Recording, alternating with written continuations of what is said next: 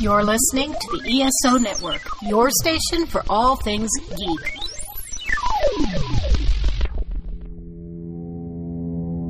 Warning Thunder Talk contains foul language, adult subject matter, and is intended for mature audiences.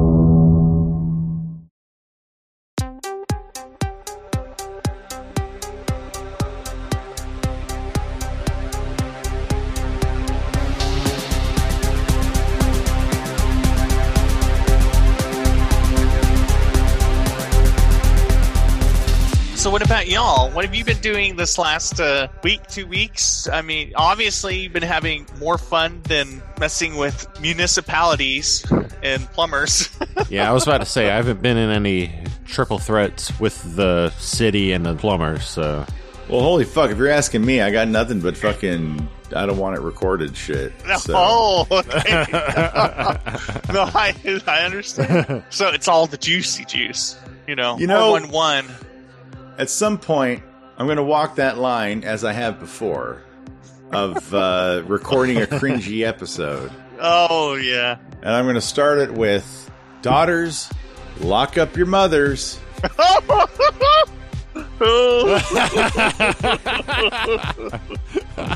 Yeah, see, Beth is already cringing. like deeply, deeply. I mean, goddamn, what's the point of having a fucking podcast if you can't announce the I, fact? I, I I know, but I was thinking like daughters lock up your grandmothers. hey, you know, if they've got a decent pension, That's right. No regrets. The money consoles me.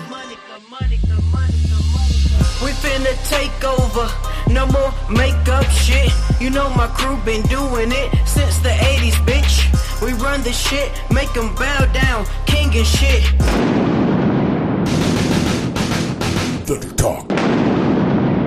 so over 20 years of Aqua Teen, and Yeah. you've been there from the beginning. Yeah, yeah. I I actually worked on. I, I've, I've in the past I've said I worked on the pilot, and that's not entirely true. What I worked on was what you what we would probably now call a, a proof of concept, Okay, sure. which Dave and Matt had the idea for this show. They talked to Mike Lazzo, who at that time was head of the network, and created Adult Swim.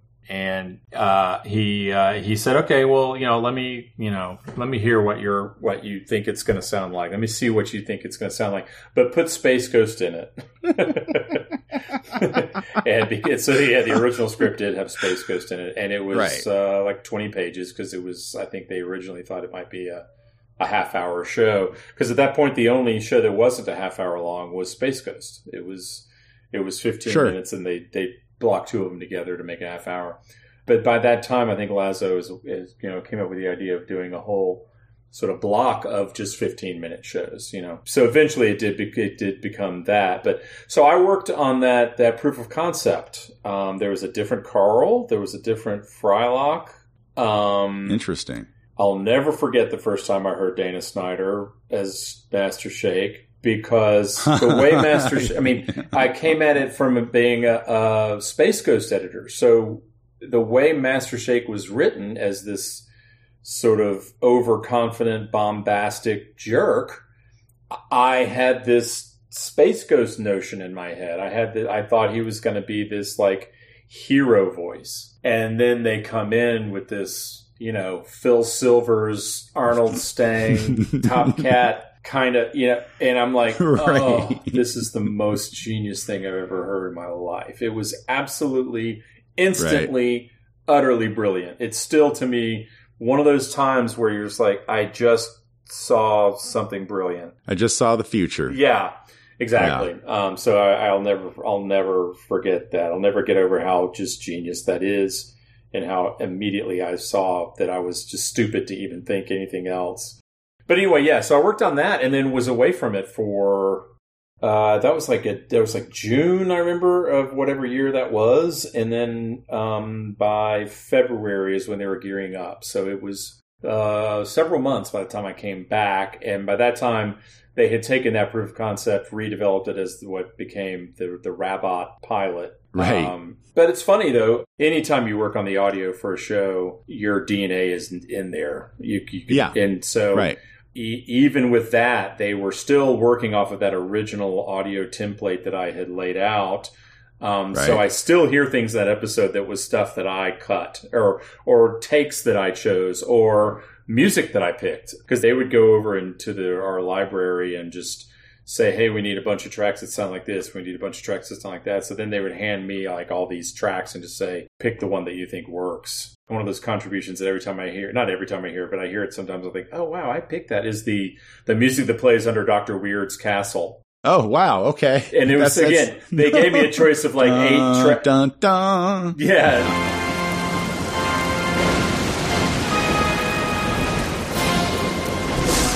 Gentlemen, gentlemen, gentlemen, behold, behold, behold, the Rabbit.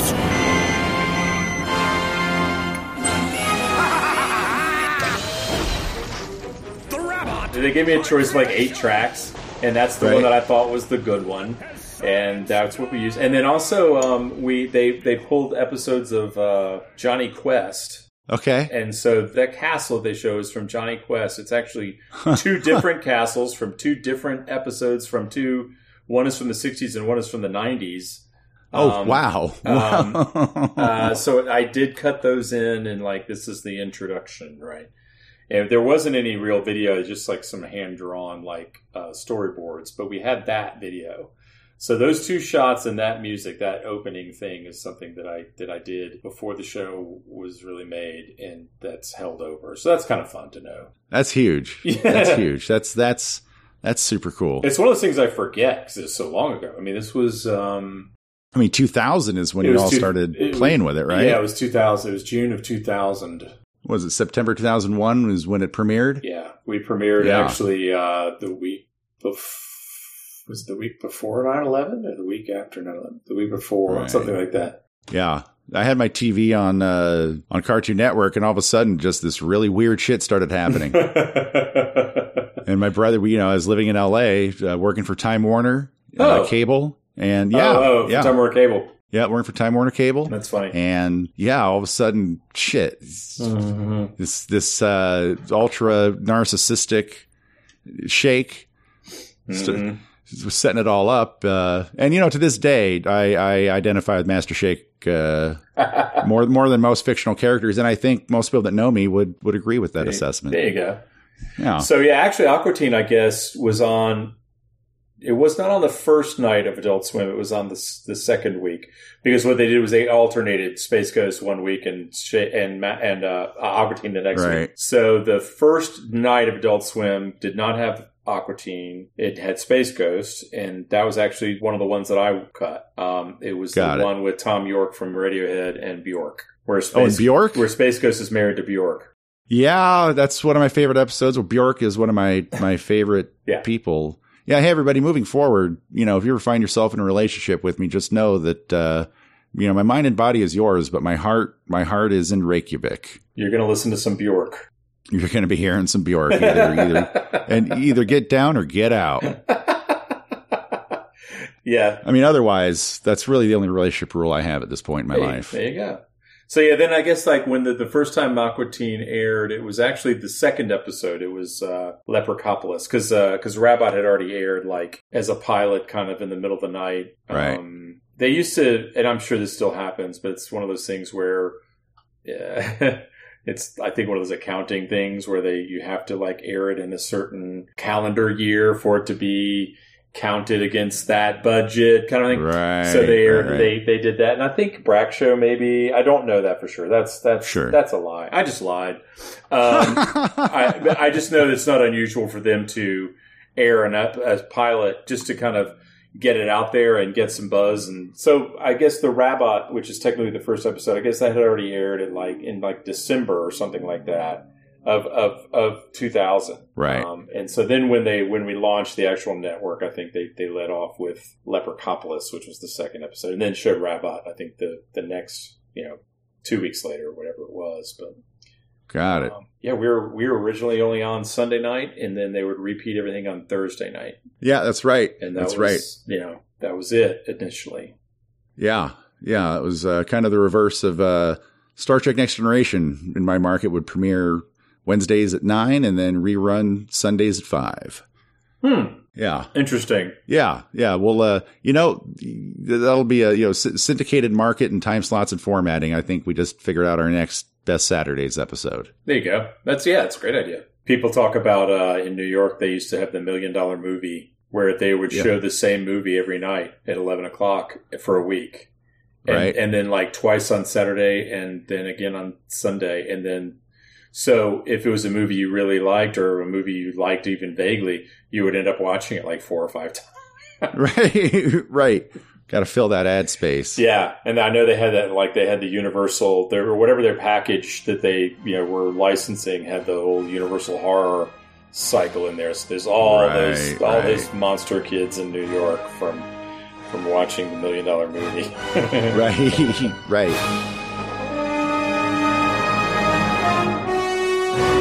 Our age now, there are a few people that I know. They're know. grandmas. They're that are grandmas, grandmas. out there. Yeah, Mhm. yeah, that's true. And That we're not true. That old. Like I don't know what happened. Well, I, I, it's more like they are that young. No judgment to any of our listeners who are, you know, Gen X and grandparents. Uh, that's cool. Well, you know, some people had kids young and then their kids had kids young. Yeah, it's that's just human shit. I mean, think about it.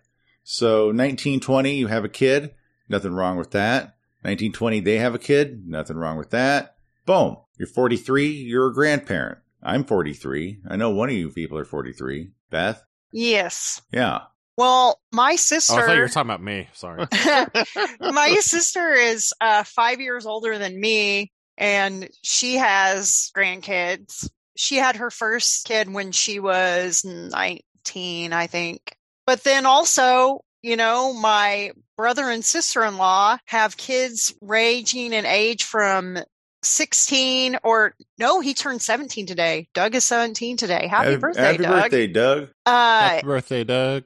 so he's 17 and then they have kids in between and their youngest is two. Holy shit. I mean, that's how, Yeah. that's, see, you know what though? That's the way to do it because at some point, the older ones are going to change the diapers of the younger ones. Absolutely. Hey, can you make sure she doesn't swallow her tongue while I go take a shit? Because you don't remember this because you were only eight months old, but you had to sit there or lay there or be in a bassinet or whatever the shit while I took a shit because I was afraid of you swallowing your tongue. Well, now, goddamn, you're like five and a half years old, you know, and she's just laying there anyway. If she vomits, flip her on her fucking belly and let me know. So that's the way to do it. I mean, God, two, 17 is the oldest, two is the youngest. Mm-hmm. I, I was like, "Hey, babe, what should we get him anything for his birthday? I don't know, a gun or something." and she's like, "No, No. no." Like maybe if it was a different kid, you know, like everybody has a different maturity level at different ages, right? Sure. And I was vastly, well, I think, you know, so we were all latchkey kids, so we were mature much earlier, at least as far as like having our lives. As, as far as smoking heavy metal and pornography, yeah, I'd say I matured real quick. and underage drinking. I mean, like, and we're yeah, you take your pick, yo. Yeah, at 17, God, what would I have wanted? I I was already living out, out of the house at 17. Yeah. So well, I, I graduated at 17. It's going off into the military, you know. What? Yeah. You Yeah. you you served? I did. I did. What? God, you think you know somebody?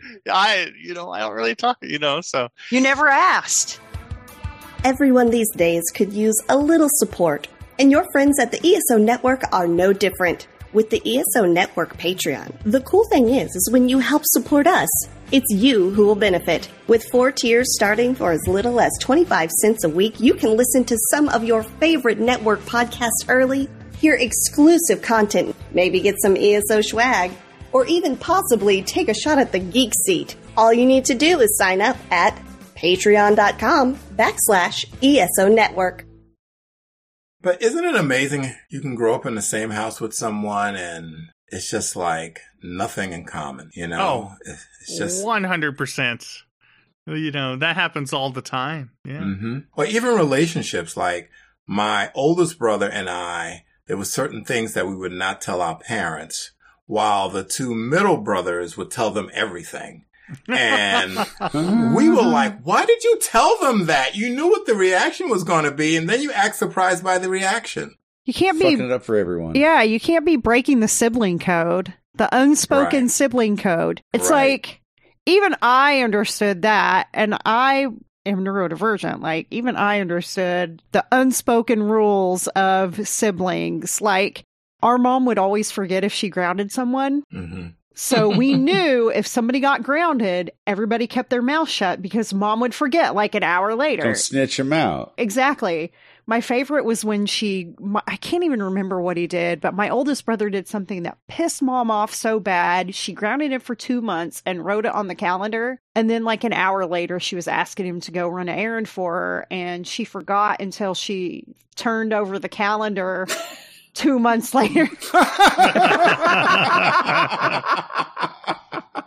but of course, by then, like, what should he, what could she do? It's too late. It's, it's time served. Mm-hmm. Right. Yeah. Dan the other day was telling me, you know, we were talking about giving your kids a day off from school. Yeah. And I had a a friend that was like, you know, she got all straight A's and stuff and, and her, her parents would give her, you know, time off from school. And when my brother and I wanted the same treatment, my mom goes, you guys aren't getting straight A's. You need to stay in school and go every single day. Yeah. Damn. I know. You don't get a pass. No, if you have a 4.859 GPA, yeah, you Mm-hmm. can fucking take take take a day, dude.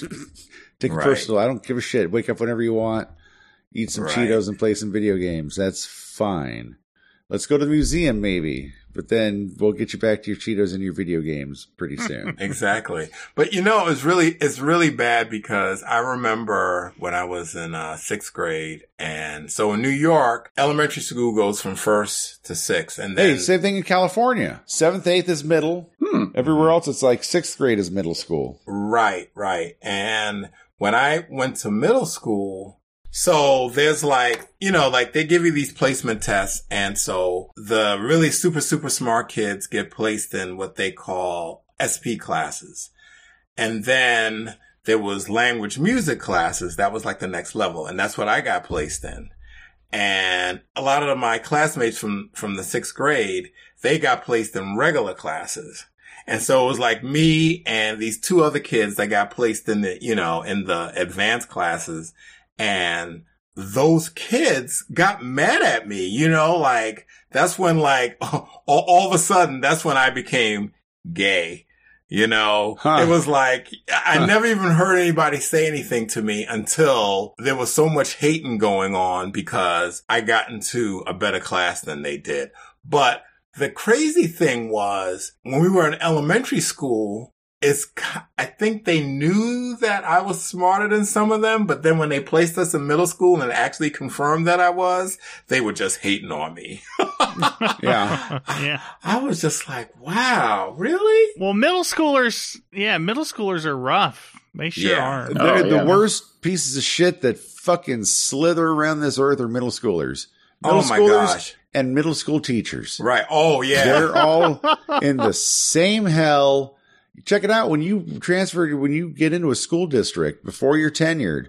Everyone's like, I want to be a kindergarten teacher. I want to teach, you know, English, AP, Lit. No, you're a fucking middle school teacher. When you first get out of out of college and go to teaching, you get into a district. Your fucking first two to five years are going to be at a middle school. Ain't shit you can do about it. Here's some of Miles's teachers. The first one, she used to get high and, and, you know, come to school high every day on weed. All right. Wow. was was doing a bad job teaching the kids. All the parents were complaining, and they would not fire her, and we didn't understand why. She was tenured. right? No, no, no, no. I don't know Ooh. why. I um, it was a little bit of a well. She was also gay, and I think that if they would have tried to fire her. You know, there would have been like, you're firing me because, you know, of my status and I'm gay and it's going to be a lawsuit. And so I think they were, you know, parents' complaints were not enough. And at the end of the year, there's this, this test that all eighth graders have to take to go into high school. It's called the CRCT. And there's a math portion, an English portion, and I forgot the other parts. But anyway, they have to pass this thing or they're not getting promoted. And 50 of her kids failed this test. Damn. Yikes.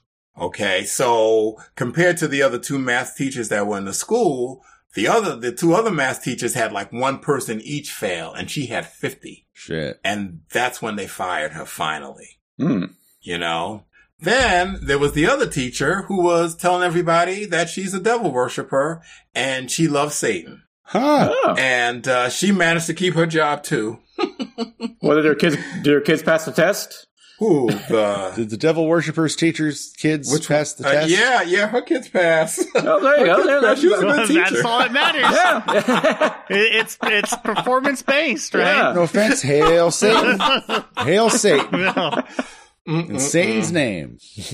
Oh no! Oh Dan, I'm going to get you for that one. I got to rebuke you now through Jesus. All right, because yeah, no, you need to ex- you need to exercise me. yes, yes, I need to get exercised. Yeah, they, they- well, they found out later that the kids had to sign their souls away to get a passing grade, but, but Oh don't my about that. gosh! Yeah, yeah. and, and then they would all go to um, Señor Frogs, which is this one oh, this, I know Señor Frogs, dude. and drink.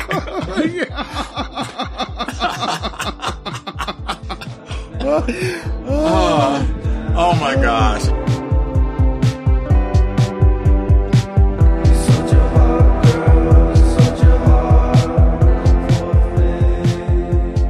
When Schoolhouse Rock came out on DVD in like 2003 or four, maybe five. Oh yeah, yeah. I popped it in. I'm, Yeah. I'm going to watch these. I haven't seen them, and at at that point, it had been 20 years, more than 20, 25 years since I'd seen them.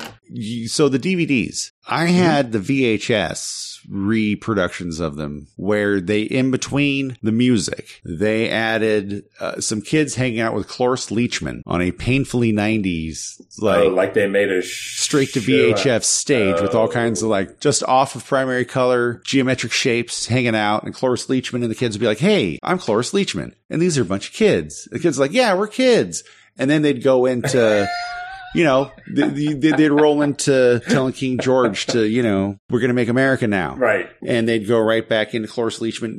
The DVDs that you had, was that the same? I mean, let's talk about No. the, re- the repros of these real quick, the way that they Yeah. put them out there and out there again. What, what do the DVDs look like? The DVDs were just almost like a DVD of like a Superman cartoon or something. It was just A straight port. you know, just that yeah. You can. do I mean, it's just like the the uh, the directory, and you could just click whichever one you wanted to watch, and that was it. Um, None of they didn't feel the need to hire the woman that replaced uh, Mrs. Garrett for the last season or two. no, it was it was cle- it was Leachman free. Remember they and, and they went from like a weird like country shop to a gift store. the, the second anyway, okay, got it. yeah. Well, and Cloris, that special. I mean, You, you know what you know what I'm talking about. You know what I'm talking about. Yeah. Well, um, put it this way. Everyone that was involved with Schoolhouse Rock pretty much dismissed that special. Okay. Okay. And Uh, it was one of those experiments that didn't go the way that they wanted it to go. You know, they had good intentions with it, but, uh, Sure. it's not, it just didn't come together like it should have. I I didn't feel like it did. interesting. Yeah, I have no memory of that. Yeah. Well, that's a good thing, Ned. yeah, yeah, you're fine, dude. You, you don't you don't you don't need to remember that. hmm It was yeah, but I just look- I, I just jumped onto Wikipedia. It was produced in the '80s. It came out in '87. It looks. Oh, like. okay. All right. And then it came out on Laserdisc in the '90s, which is interesting. Yeah. Not the Cloris Leachman, I don't think. Just, Sure. just Schoolhouse Rock in general. Is, Okay. is there a Blu-ray version of it? I, I have the DVD also. I don't think it's on Blu-ray. Um, like I said, I've got the DVD from the 2000s. It's on Disney Plus. I went on there and watched like Oh, okay. ten of them the other night. The fun thing about Disney Plus is they have slates at the beginning. Oh yeah. that are it's like a, a standard card with the title of the episode and it's read by Bob Dorough. Oh, wow.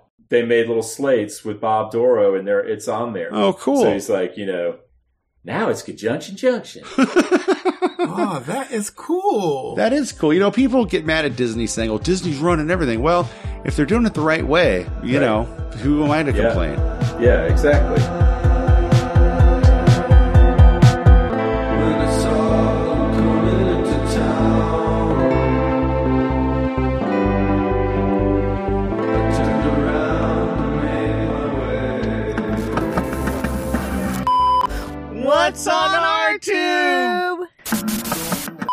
So we have so many subscriptions, right? And I will say Disney gives us content that we want to watch. you Yeah. know? and sometimes it's slower paced, you know, like they here they here's here's a block of content, eight episodes, or you have to watch it weekly. But you know, they don't have as much content. I mean, they have a lot of content, but they're not like releasing a whole bunch of new stuff as, as often as other, you know, networks. I mean, but Disney is top tier as far as the quality of entertainment. HBO's top tier quality of entertainment. Like uh, Netflix, even though they've lost all these subscribers and everything, there's lot, lots of stuff on Netflix. I could take or leave. I think Showtime. I could take or leave. What, what's the other one? Starz. I, I, I love Hulu, but it they still don't put out as as quality as um, Disney or to. HBO. Yeah, and, and uh, I also I like Apple right now. Super cheap for what you're getting, and uh, they have very original stories. You know, I want new or you know something I haven't seen before. You know, I'm all about that Peacock. yeah, um, we had Peacock for a little bit. Uh, I did watch uh, an obnoxious amount of what was that Western Oh, uh, Yellowstone. I was going to say Stonehenge, and I was like, no, that's not.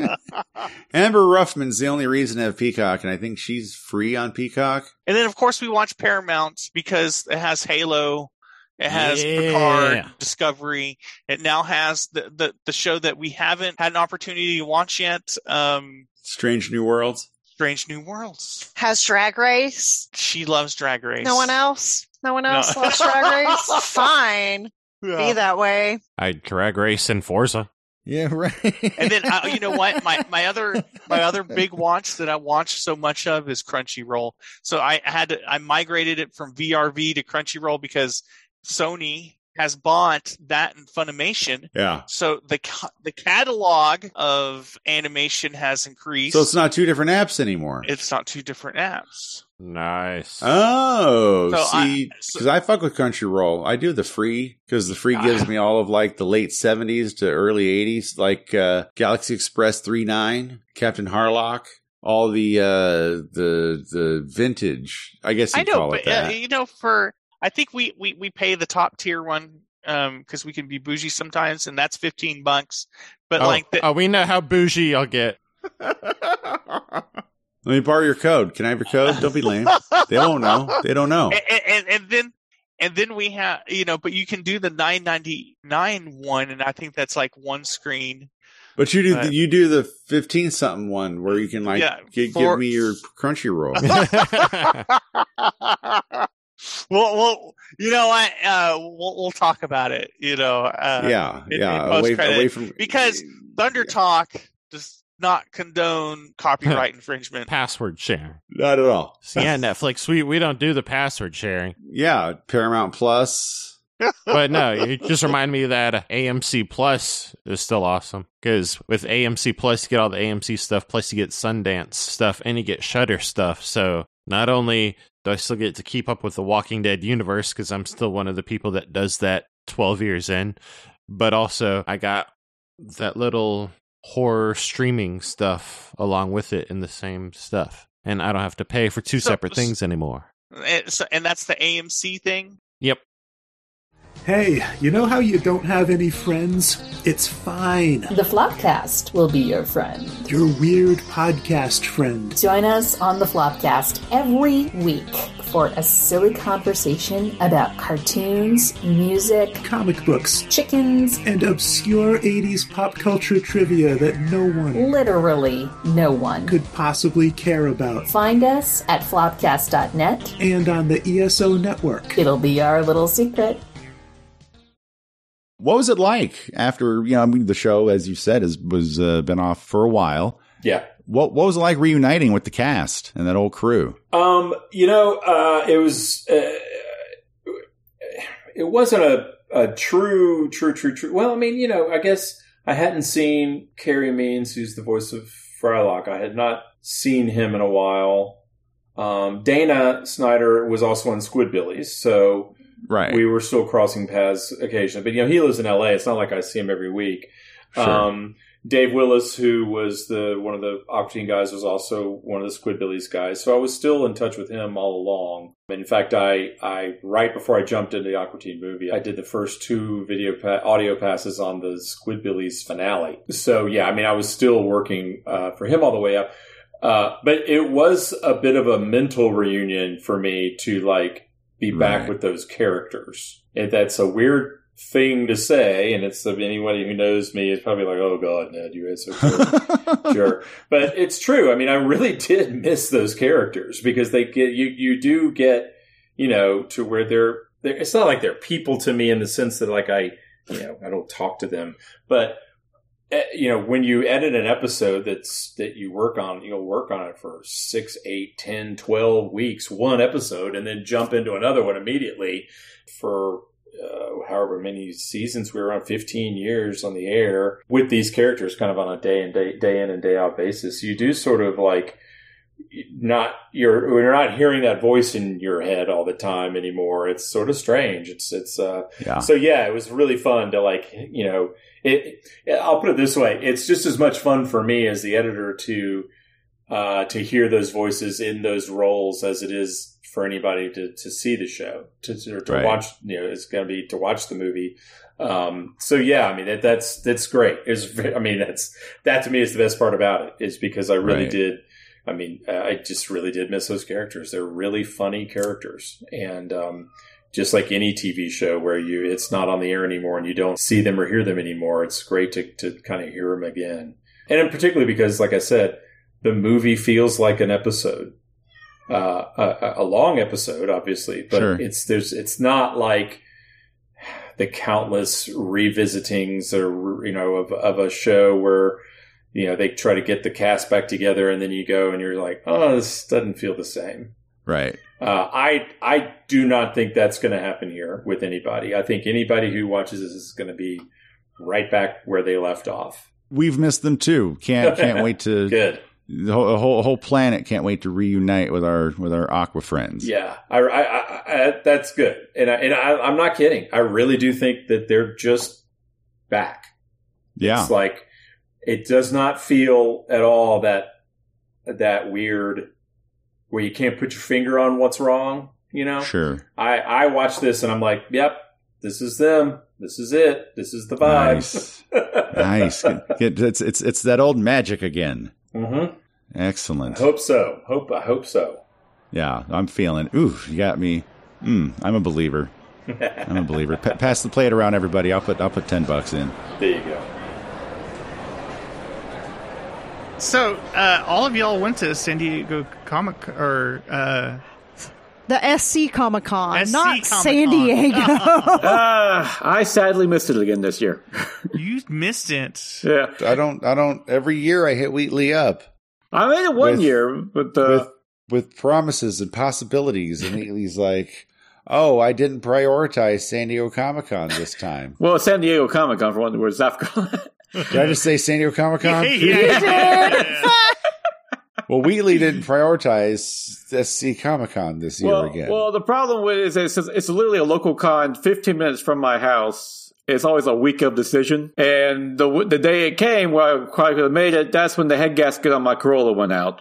No. So I was uh, getting busy getting that thing paid for and fixed. hey, call me next time though. Okay, I'll pick you up. Nah, I'm. It was like, but y'all got to uh, have a good uh, convention. You got to meet all kinds of people. Yeah. Oh yeah, definitely. It was an amazing convention. So was Uh, was Mark the most famous person at the convention? whoa, whoa, whoa. yeah, yeah. No, No, he wasn't. rode on my shoulders like a third of the time. Yeah, while Adam walked in front of him with a big drum, just oh, I would love to see it. love to see it. just to let everybody know, hey, aisle nine hundred. Oh my gosh. Well, oh. um, Wheatley would have appreciated this. Get your Wonder Woman action figures oh. out. He wants to inspect your wares. boom, boom. Uh, uh, uh. yeah. Not enough Wonder Woman action figures, actually. but Wheatley would have appreciated this. Uh, Gerry Conway was there. Oh, yeah. Um, and, uh, so here's the thing we were, Dan and I were debating. Is it, it we, Mike Grell? Is it Mike Grell? Is that how you pronounce his Yes. last name? Yeah. Okay. All right. Cause I, I thought I heard someone say it differently. I left the convention and halfway home, I'm texting Dan on the highway, which I shouldn't have been doing. And I'm like, dude, you gotta get a sketch for me, uh, a Tyroc that Mike Grell created. Oh, yes. So Dan got it for me and, uh, I'm so happy about it, you know, cause, uh, so Tyroc was the first black African American superhero that was part of Superboy and the Legion of Superheroes in the 30th century. Yes. Yeah, I had no idea about that character. Oh yeah. And I had no idea about that character. Okay, so Wheatley, correct me if I'm wrong. So word on the street is that he's supposed to be, his looks are supposed to be based on Jim Brown, the f- I be- uh, football player turned actor, Jim Brown? Yeah, I believe so. Yeah, Jim Brown was like he was used for him, and they also used for like inspiration for Luke Cage as well. Okay. That's what a lot of a lot of artists like use uh, sports athletes. The Luke Cage, I could see definitely the Jim Brown influence, but for Tyroc, he sort of looked like more like Jim Kelly, who was in Enter the Dragon and Black Belt Jones. You know, just the shape of his face and his body type looked more like a Jim Kelly character, but hey, I don't know. But I'm happy Dan got the sketch nonetheless. So this convention, uh, it, it had mostly artists and illustrators, or And, and were- wrestlers. Had wrestlers, yeah.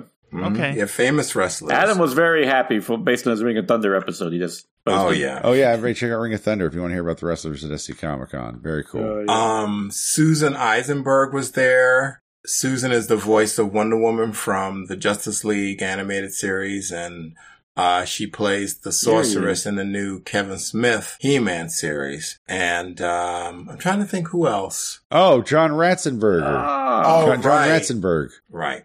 Uh, he was. Uh, he had lines in Empire Strikes Back. Yeah, he was in. Um, He did some other stuff too, I think, but he was definitely in Empire Strikes Back. If Adam was here, he would be able to kind of give us a breakdown on the wrestlers. I think right now is an excellent time to cut into Adam. Yeah, you're absolutely right. Like they have all these other sort of Harley Quinn drawings up here, but Harley Quinn in a pantsuit that needs to be done. Oh yeah, yeah. Har- Harley Quinn walking, walking the mean streets of Wall Street. Yeah, Wall Street puddings never sleep.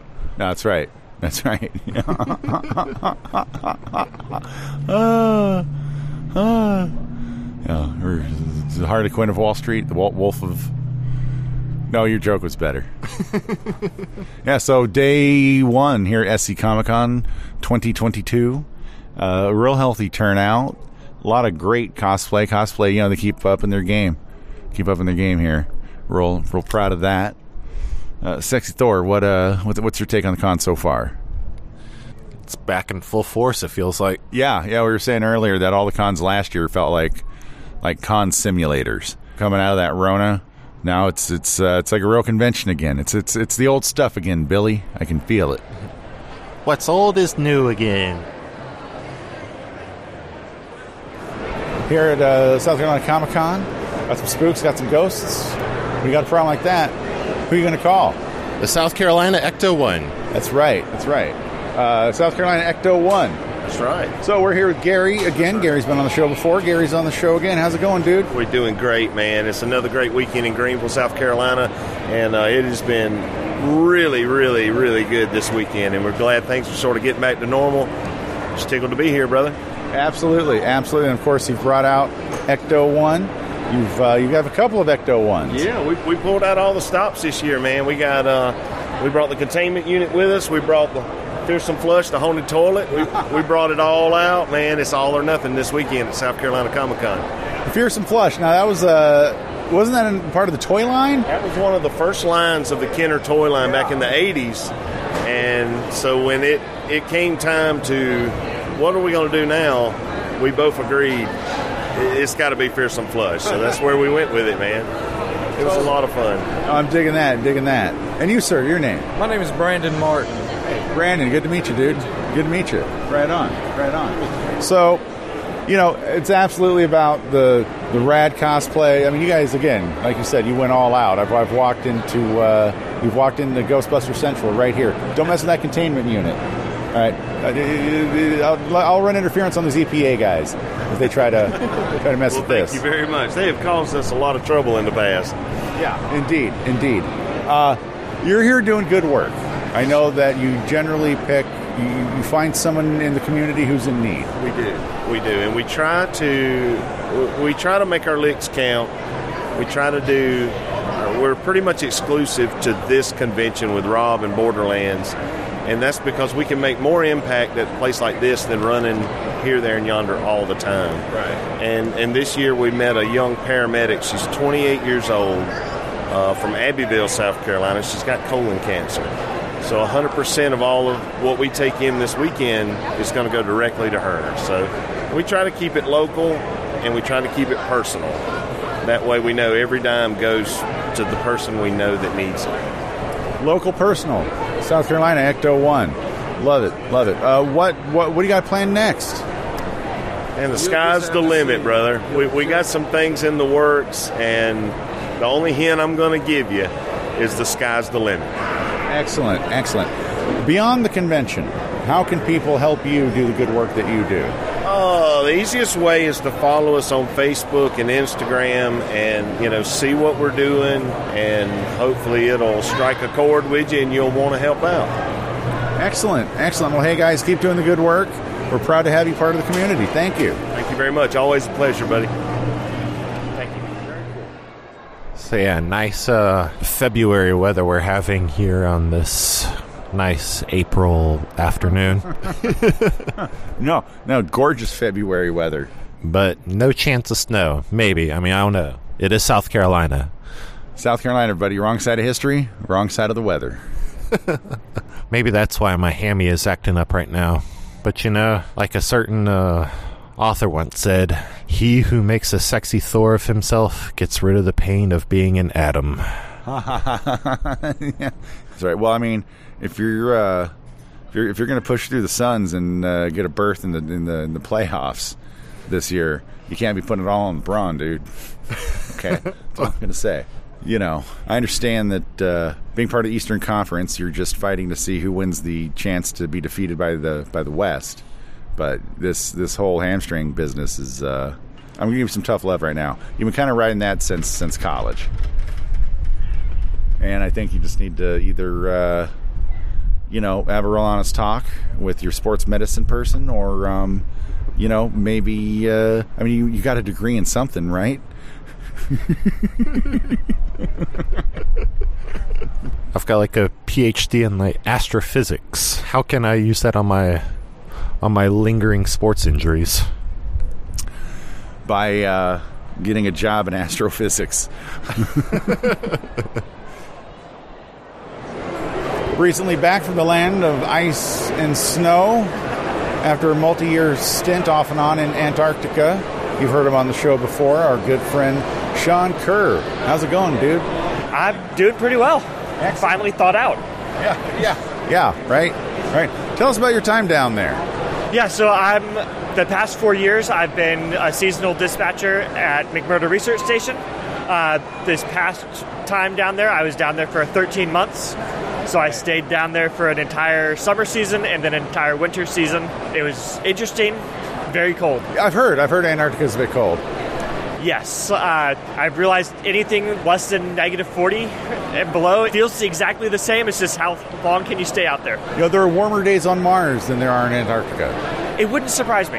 You know, I did hear a uh, disturbing geological, climate, climatological uh, prediction that by the end of this century, parts of Antarctica will become habitable for general population. It wouldn't surprise me, uh, especially if you do any type of research into like the Thwaites Glacier. Yeah. Uh, They're realizing that it's a lot thinner than they thought, and the water underneath is melting it very quickly, and climate change, scary, terrifying. Yeah, yeah. Well, you're on the front line. Well, let's let's let's get to something uh, a bit more friendly and a bit warmer, more friendly and a, and a, and a bit more you. Yeah, you're a comic book artist, local comic artist, uh, artist at large. Why don't you tell us about your wares here, friend? Yeah, so I have uh, two comics, a coloring book, uh, lots of artist trading cards and uh, stickers, original drawings. Uh, the first comic that I have is the Rangers Heroes of the Militia. Book one, partway through book two, and it's still still on the back burner. Well, you found out Antarctica was melting. Yes, that too. Uh, and then the second book is The Land of Ice and Snow. It's based off of my time down in Antarctica. So each page is inspired by different events that have, that have occurred while down there. All right. It's a fascinating read. I own it. I've read it. It's it's everybody should pick that up.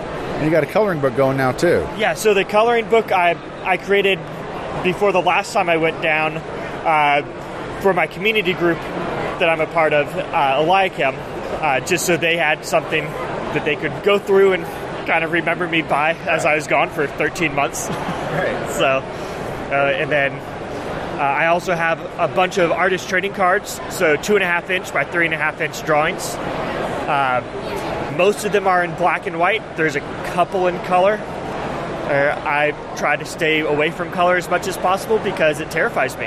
So, hey, thanks for being honest, dude. Yeah.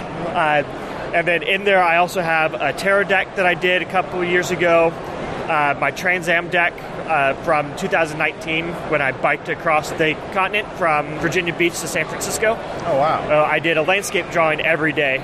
Oh, wow. from wherever we, we camped out. So, Right. Yeah, dude, you heard it here, man. You really got to check Sean's stuff out. Where where can they out there on the internet? Uh, I'm currently at booth uh, 718, but I'm also on Instagram, S K E R R, so SCurve1932. Sean Kerr, we've got the Rangers, Heroes of the Militia, Land of Ice and Snow, and uh, art with St. Kerr. Check it out. Get that mic out of my face. But that's why this mic is always live and hot because it wants to know your business. I mean, not me, you know. I I can I can respect privacy. I can respect boundaries, but the mic has a mind of its own and it's fucking nosy and it will not be denied. yeah, I mean, and I'm such a whore anyway, so.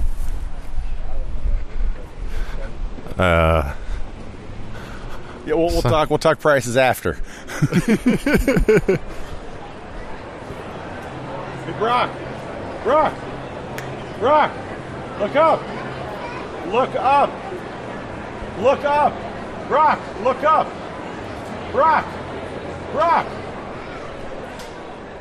I mean, do you want them to draw you in a pantsuit? You know, I could actually use a smart pantsuit right now. I could use a pantsuit of- of myself if it'll keep me warm better than than this here uh, cold weather.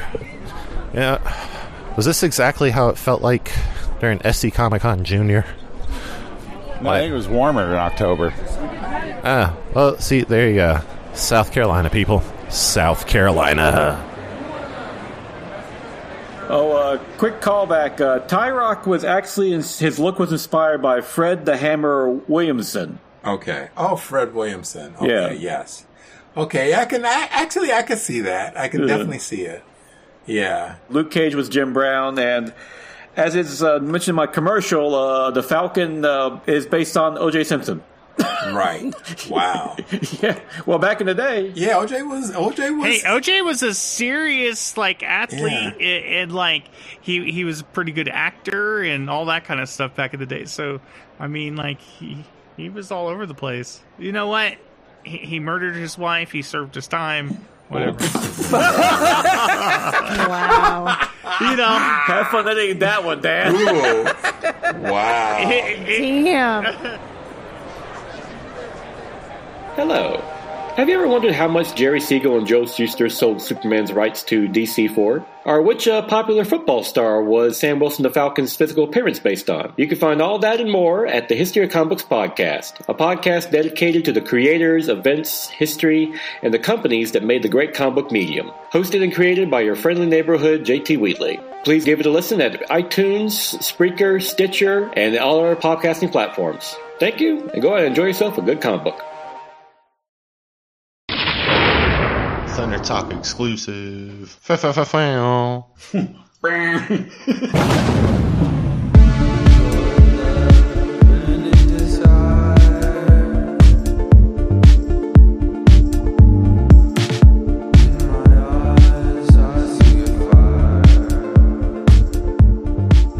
We here at Thunder Talk would like to thank Matt Rozo, Fever, for providing the vast majority of the music you've heard in Exile on William Street, albums 1 and 2. We dig them, and now you dig them. we're going to hear some excerpts from a prior interview we conducted back in April and a little bit from the last one and give you a chance to hear more Fever. Matt Rozo, everyone, uh, otherwise known as Fever. How, how do you find yourself uh, sitting here with us? Uh, tell us, tell us all about it, man. The, your hopes, your fears. What's what's going on? What's up, man? Yeah, um, thanks again for having me. I've just been writing some music and getting inspired by, you know, certain bands from like the 80s, like The Cure, um, just good post punk stuff. Uh, I love like Ministry, Lebanon Hanover, you know, the stuff that, you know, Right. people just like to dance and it sends a vibe. Like, I'm all about that. The simplicity of music, but it's more in layers. Um, the overall vibe, but also um, the message, which is powerful, which is a lot of my stuff is like emotional awareness, mental health, stuff like that. Um, going through losing, you know, family members and friends and, you know, relationships. I just sort of bring that all to my music and hopefully someone will relate and it can maybe help someone through that time, let them know they're not alone or give them some affirmations maybe they might need in that time. Listening to your music, I hear a lot of early public image. I'm getting select Nick Cave. I'm getting post post Kraftwerk. Yeah, yeah. You know, I'm getting Siouxsie and the Banshees, like cousin's fiance. Yeah, yeah. Tell me more. I, wa- I want to dig because post punk, that's my jam right there. Well, why that? Why, where in your past does that come from? Uh, honestly, man, I I don't try to stay in a certain category usually. So it's just it's honestly influences of even like Joy Division, The Doors, Nick Drake. I love stuff like that too, man. Um, yeah, so it definitely can be post punk, dark wave. I mean, I think each song also has a different feel. So you know, I try to mix it up. Some have you know, really darkness to it, and then some are really dancey, you know, some are pretty chill and ambient. So it's just, I try to have a good mixture in there.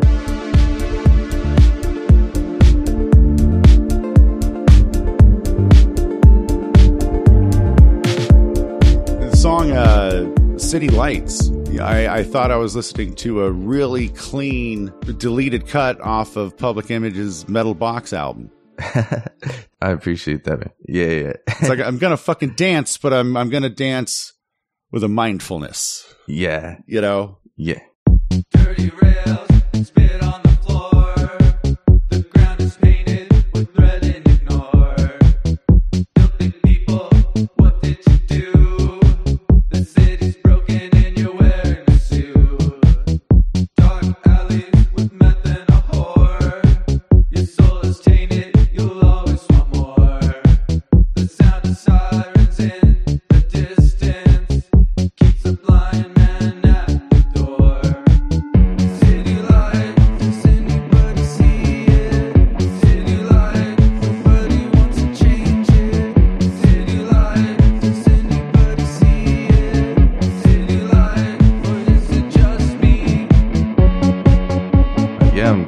that. That one sort of has a deep message too about, you know, corruption and, you know, just seeing homeless people and being homeless at one point. I could relate to a lot of things going on.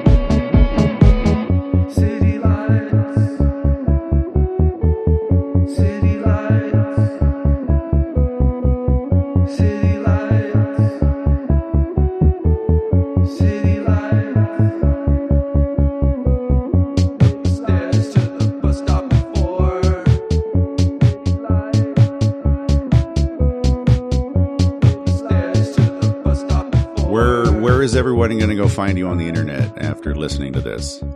Um, you could follow me on Instagram, on Spotify. My name is Fever F E V R Music. You could buy merch or any of my music at my website, which is ofsun o f s u n dot media backslash f e v r for fever.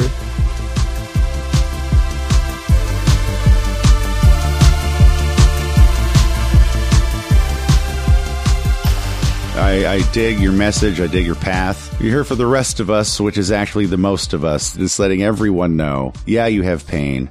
Yeah, let's talk about it. Remember, you have value. Exactly. Yeah. You said it perfect.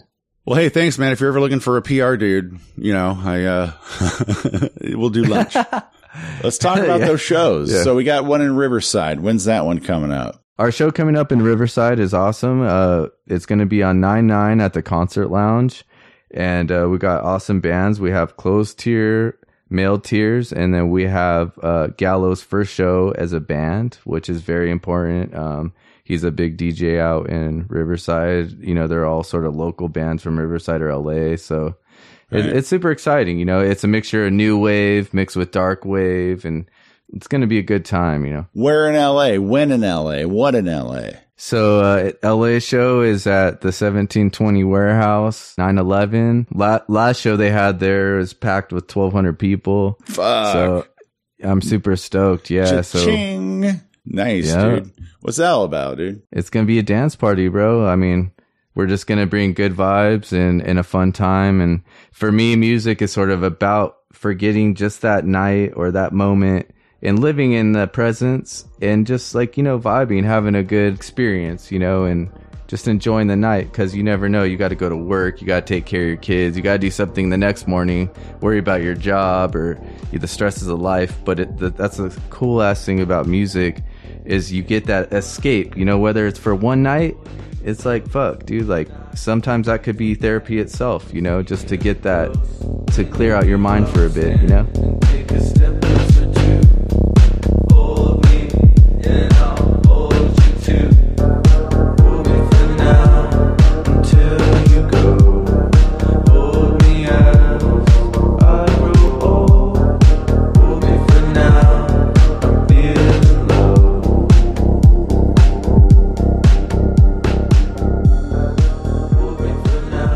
When I was young, I was diagnosed with social anxiety disorder, which is funny because I went my whole life sort of thinking I wasn't enough or I didn't fit in.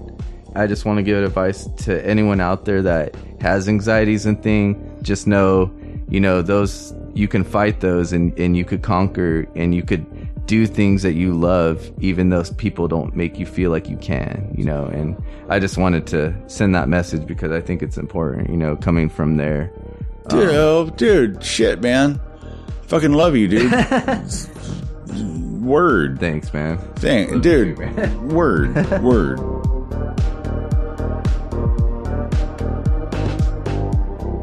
And now, off his latest album, which can be found on Bandcamp and Spotify, Suffer.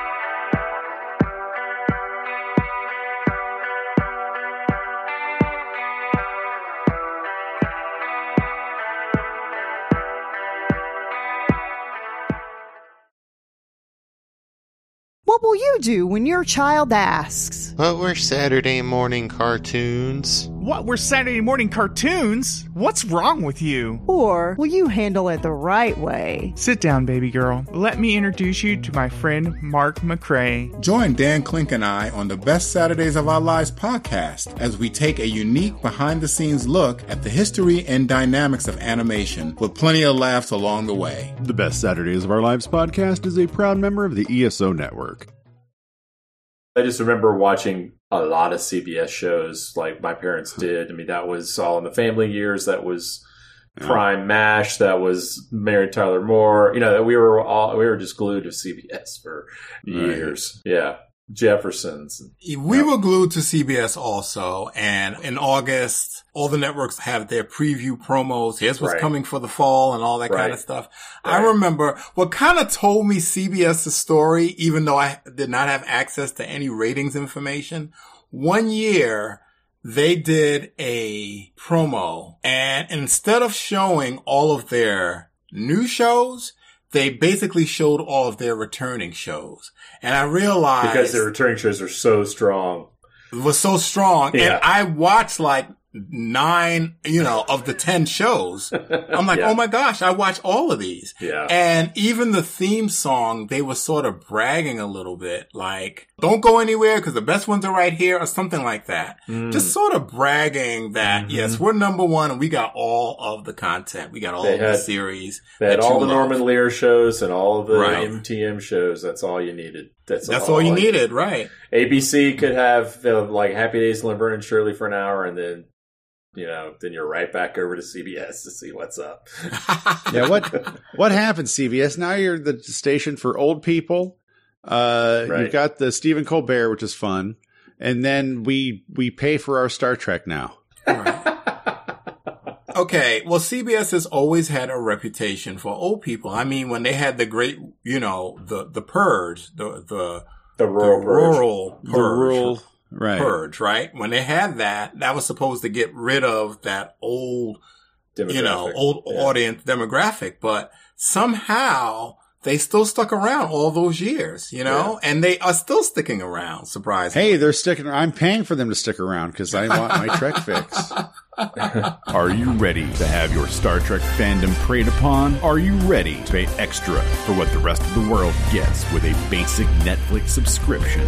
CBS All Access. For $6.99 per month, you'll not only get Star Trek Discovery, you'll have limited access to only a handful of episodes from our shitty programs. With commercials. Is Law and Order 2 smart for you? Then you'll love NCIS. Is NCIS too smart for you? Then you'll love JAG. Laugh at then lazy nerd quotes and sexual harassment with Big Bang Theory. Remember, you're not really paying for Star Trek. You're paying for tired network programming. CBS All Access. Fuck you. I would watch those shows uh, that I was just talking about. I would watch those with my grandparents. They watched Sanford and Son. They watched Jeffersons. They watched, you know, all that stuff. My grandparents. Oh, so what you're what you're all saying is it's always been for old people. no, um, No, not necessarily. They tried. To, they tried to change their demographic, and the people just stuck around anyway. They stuck around, right? You know what I think it is?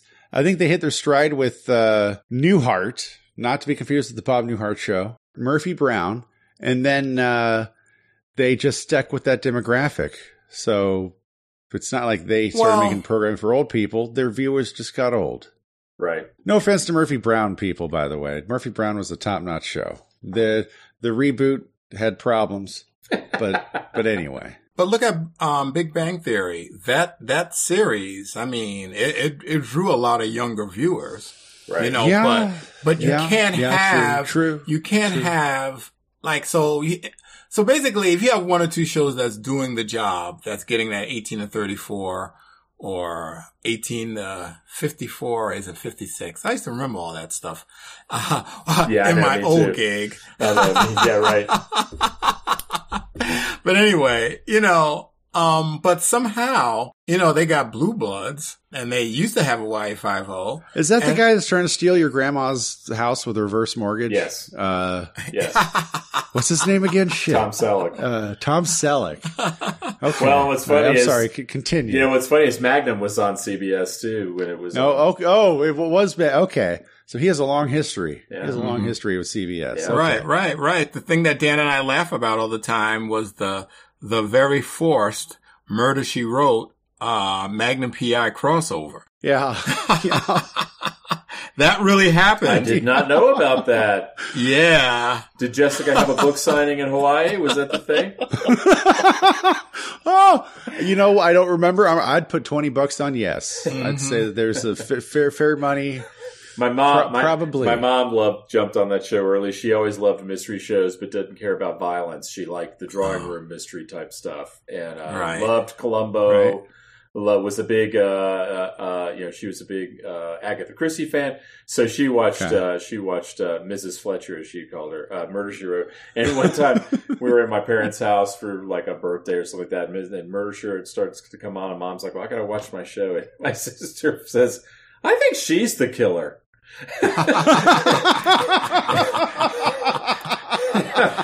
She's like, she's just traveling around from city to city, murdering people and pinning it on Pat Harrington. Every, you know, I mean, what are the odds?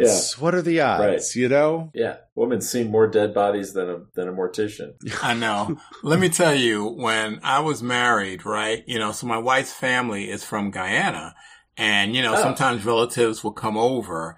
And Uh-huh. this cousin came over. Uh, her name was Charmaine. And they had just started getting a lot of the American shows over Right. there. I said, so what shows are you getting? And she goes, yeah, this series called uh, Murder She Wrote. And she goes, let me tell you something, Mark. That lady is nosy bad. and I just started laughing. She's nosy bad. Yeah. That's great. That's great.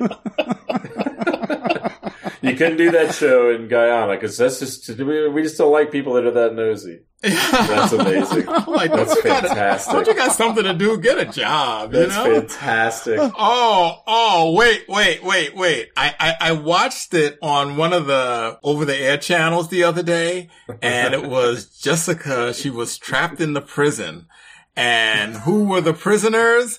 Adrienne Barbeau. Oh, you've had Oh, You're in trouble now when you got Adrienne Barbeau Yeah. ruling the cell block. Yeah, Adrienne Barbeau. Oh, oh, wait.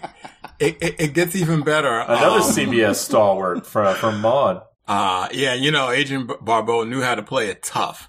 And, uh, Yeah, what's man. the name? One of the girls from the Brady Bunch, um, the middle girl. Eve Plumb. Eve Plumb. Yes. She was in it. And let me tell you something. Eve Plumb was great in that. She was totally the believable. I was just like, wow, I'm afraid. but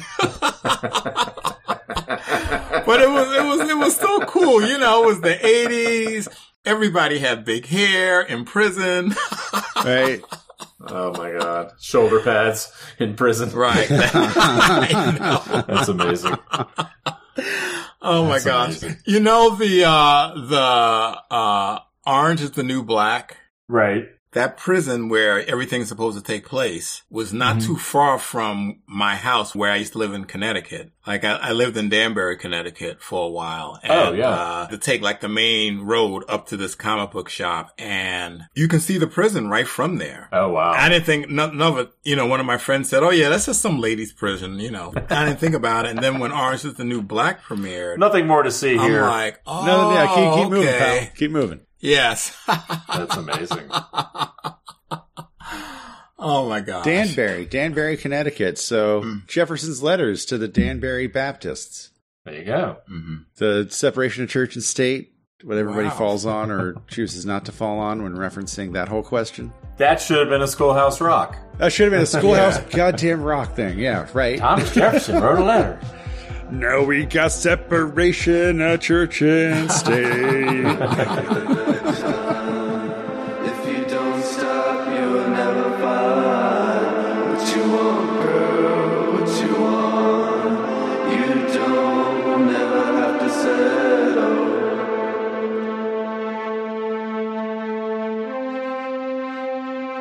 Okay, so where the fuck are they in The Walking Dead? They lost me six years ago. Like, so I, I know like there's a, a new iteration of Negan. The moment Negan's fucking bat came down on Glenn's head, I was like, enough! I am done with this show. So- yeah, no, Negan's a babyface now. Really? Yeah. That's crazy. That's crazy. And now, like, him and Maggie and all the other good people are about to fight up against this new society that pretty much are in their own little bubble of how everything, like, was, even with the class system and all that. And they're going to be fighting up against some literal stormtroopers. Wow. Like, dudes in white armor with questionable aim. Well, I mean, like that sounds kind of cool, but you know what? They they eh, The Walking Dead has run. They run into societies all the time. They've run into like ten fucking societies of like organizations of people of like, oh no, they're bigger and they're better and da da da. They have walls, and then let's move in, and everything's gonna be great. And the fucking walls come down, and uh, nothing but fucking death and zombies. And then now we got to start back up, and we only have a third of the amount of people. And it's just like once you saw that like four times, you're like, okay. And oh, look, new season, new bad, new bad dude, and new society. But I, I you know, you had me at st- stormtroopers. I'm not gonna lie. Uh, I mean, it's like Dan and I were talking about a couple weeks ago with the MCU. Like, yeah, it's their tropes, but I mean, what do you expect? I, I mean, uh, so tropes sell, right? Yeah, the the big sky beam and the big CG fight at the end.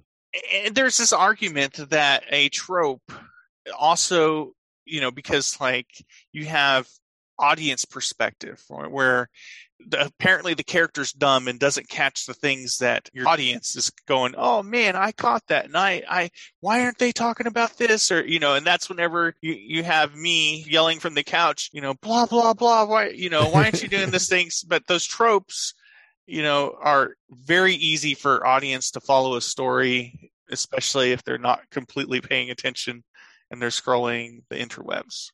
Yeah, one person's trope is another person's identity. Write that down. Ugh. Yeah. yeah, no, hey, Ew, that- no. I'm not writing that down. You That- kidding me? that is, that's a good line right there Yeah, it's a brilliant line. It's dangerous line, is what that is.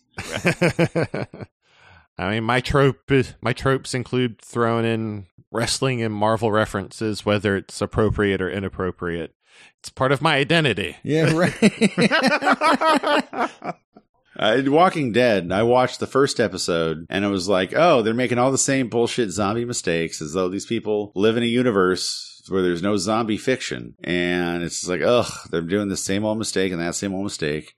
And then episode two began with the sheriff's wife like banging his best friend or some shit. And I was like, okay, so first episode, uh, a bunch of zombie nonsense that people figured out 40 years ago. Second episode, ugh, that's heartbreaking. I don't need this shit. I don't need this shit So, fucking so every week. nowadays, I would argue that even with zombie fiction, it would still go along the same thing. Because I mean, in real life, we have decades of pandemic fiction, and uh, most of us still fuck that up. Okay, I don't know if you were like agreeing or disagreeing with me on that one. I, I- I said, uh, uh, well, I was agreeing at first, but sort of like having perspective of the last couple of years, I'm just like, no, even if uh, they still had all the same zombie fiction, people would still, Nah, like, civilization would still fucking crumble. Shit. I mean, shit. Uh, Adam. Uh, I apologize. There you go.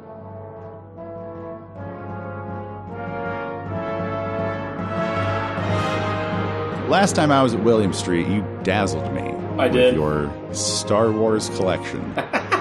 Mark Mark moved the rest of the group along, and I think you and I hung out for a while in your office. I have all those Black Series figures. I got Dude. they they Ugh. hit, they found my my Achilles heel. Yeah, those six inch, uh, They're beautiful. oh, 15 to 18 points of articulation. Yep. Yeah. Uh, it- it- what, what struck me, where you really hit me was, you know, though certainly I'm a slut for the vintage, you know, you didn't have like an old Land of the Jawas play set up. We're talking, you had, you had the new new. Yeah, that's all. Well, that's what I have at the office. Uh, in my home, I don't have that playset, the Land of the Jawa playset. I, I didn't get all of the Return of the Jedi figures. By that time, I was in high school. Right. And I did get some of it because they were so cool. Yeah. I don't know that I even have all of the Empire figures, but I definitely have all of the original Star Wars figures, all of my original Star Wars figures, the Kenner, you know, Mm. three and a half inch uh, Right. figures. Certainly, I would say probably ninety percent of Empire. I don't think I ever got all of the um, bounty hunters from Empire. Okay. Well, which which ones do you think you're missing? I might be able to dig in my box. I don't think I got any of. I got. I. I, I mean, I got Boba Fett, but you I got Bubba Fett. Everybody. but I didn't get Bossk or what's his. fa- Uh, yeah, I didn't get that. And then I. I know I didn't get any of like the Ewoks. I'm Um, still learning about Ewok figures. That Oh. they, they dropped so many Ewoks during that run. Well, I meant the Ewoks from the movie, but I know there's also Ewoks from the cartoon, right? Uh, Mark and I were going to Retro Toy Con in November here in Greenville, where we're going to do Oh, an cool. entire panel presentation about the toys, Oh, as wow. well as the shows, Droids and Ewoks. Okay. Yeah.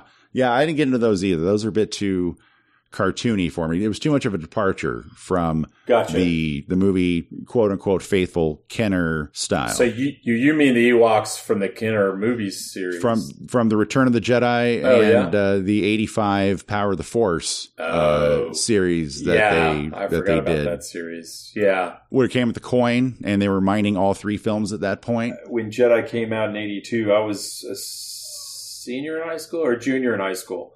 Right. 83 it came out. I was a junior Yep. in high school. So by the time Power of the Force rolled around, I just wasn't paying attention to any of that anymore. Um, I mean, I was, I still loved the movies, but I, but toys, I was, were not in my mind at all. In fact, what's funny about those Black Series toys in my office is I wasn't into any kind of toys at that point, but I just really fell in love with those, those figures particularly kind of the way they, they were reproducing sort of like premium six inch versions of the Kenner figures, you know, was Yeah, to me. right. And of course, by, for the Star Wars anniversary, they were putting them in the original kind of Kenner packaging. Doing those old cards. I got all Yep. of those. I couldn't help myself. Although I realized just the other day, I don't have the uh, Tusken Raider. I got everybody else except that.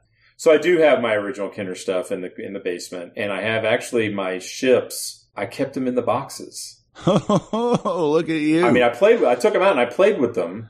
But you kept the but I stored them in the boxes because I whatever I had like a shelf in my room, and I figured it was easier to put them in the box and stack them up. And so I've got the I've got the X-wing, the Tie Fighter, and the Darth Vader Tie Fighter, and um, Slave One, which we're not allowed to call it that anymore. Boba Fett ship. Correct. Yeah. Um, and the Millennium Falcon, all in their boxes. I had I have the this, the Land Speeder, but I did not keep the box for that. The fact that this look that still kind of sticks in your craw that you're like, oh, that's the one box I didn't keep. Uh, I, and I don't even care. I don't necessarily really care about that. I just feel like I need to explain why I didn't. No. Um, well, then I mean, maybe you should save the rest of that for your therapist, dude, because that's There you it's, go. you're, you're, it's still on your mind. And by the time by the time Empire came out and I was getting those toys, uh, I was also not really playing with them as much. But they were great toys. The Empire toys I felt like were a cut above the the original run of toys. Oh, agreed. And, uh, Kenner really found their stride with that. Yeah. Yeah. And by that time, I was I was keeping them in the box just because I, that was sort of tradition in a way. Right. So I got the snow speeder that's in the box, and uh, the Tauntaun it's in his box. Nice. My my uh, my Millennium Falcon is actually has the uh, the Empire logo on it. And the funny thing is. Like by that time, I was already working because I was like 14, and I bought that with my own money. Oh, there you like go. I had like the thirty or forty bucks, however much it was Right. in nineteen eighty two dollars, and, and I was like, "Yep, take me to the store. This is what I'm going to buy." That's what my hard earned cash. That's what I wanted. Oh, that's awesome. It's you know, it just hits me in the sweet spot.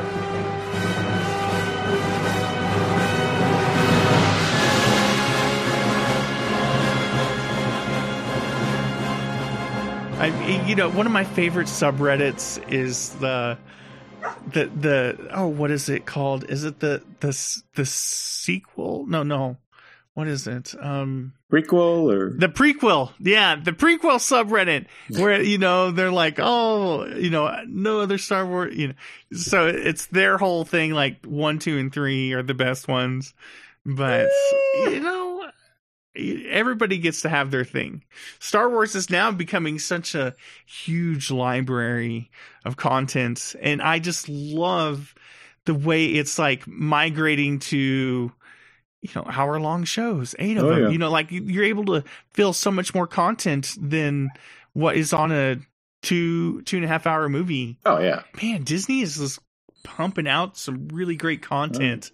And this is why they're like the one of the largest multinational conglomerates that owns so many ips and i'm just happy that they're actually using some of their billions billions of dollars to um do some of these series justice. Because you know here I, I have a probably an unpopular opinion here but i think disney is probably treating star wars better than lucas would have if he was given the reins you know and he only had to do it by himself so you're like, eh, I don't think. Well, the, I the- said it was an unpopular opinion. I will say So- this: the sequel trilogy, I think, is worse than the prequel trilogy.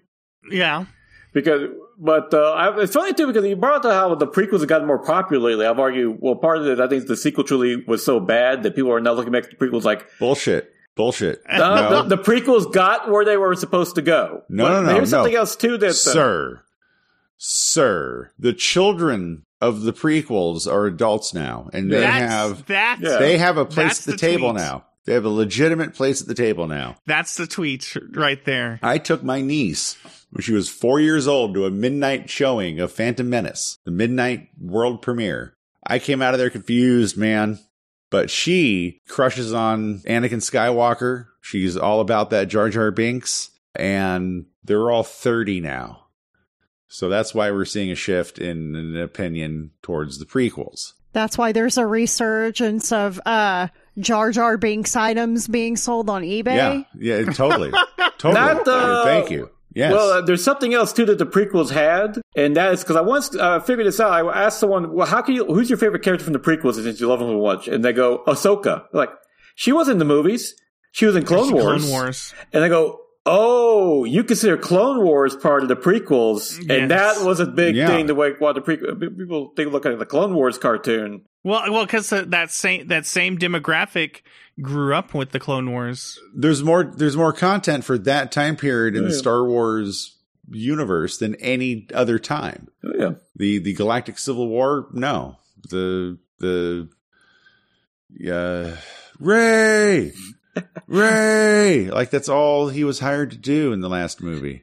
Uh, Ray But they point out how Clone Wars was such a good series because it filled in the clacks of the prequel series, and it, no, but people love it. People, I actually will go back and watch it. Go, this that's like a pretty good cartoon show. What I want to know, because so everybody loved it. That's why it went from 9 p.m. Fridays to 8 a.m. Saturdays. Hmm.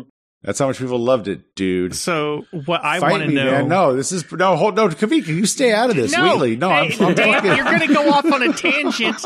You come in the middle of a conversation, Going off on a even taking- tangent. yeah, a mm. tangent. You weren't even taking place in this conversation, you know. So you can just sit down and shut up. So here we go. here we go.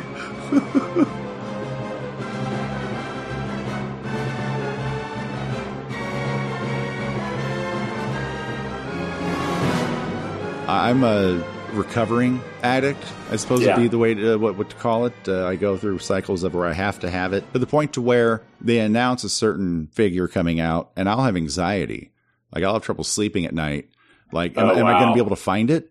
Will will, it, will it be out there? Will it be on the peg? Right. And I, yeah, I, I, I myself really had to had to step back Yeah. several several miles. And I have, uh, I have for the most part, mainly because I don't even have a place to put all the ones I have in terms of like where I can look, you know, like Appreciate them. them. Yeah. Yeah, and I don't.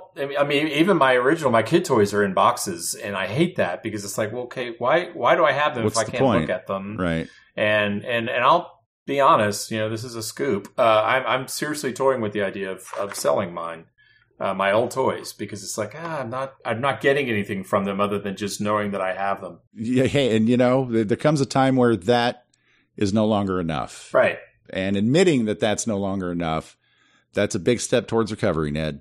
There you go. Big there you step. go. Big step. But even but like the, the new stuff, the new Black Series, I've I've kind of I I, I think I got a couple of the figures from Mandalorian, and Right. um, but again, like I'll see some now, and I'm like, that's very cool, but I'm just, I'm not, I'm gonna, I'm gonna resist. Right, right. Yeah, yeah. Like you find yourself at a party, you think it's a safe place. Somebody starts chopping out some lines, and you're like, uh, "I'm going to go in the other room. There you go. I'm, yeah. I'm gonna, I'm gonna, I'm gonna go call my sponsor." I've been weaning myself for sure. And then, you know, it's funny too, uh, with the pandemic and working from home for the better part of two years. Now that I'm going back to my office and all those toys are there, I'm like, oh my God, I, I can't believe how many I have. This is insane. Right. Um, and I think that's been a little bit of a wake up call. Yeah, yeah.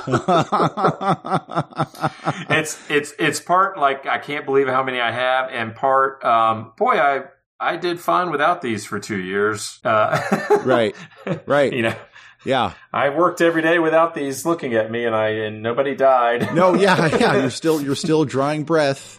You're Right, still a so, productive yeah. member of society. Yeah. Maybe I don't need them. I don't know.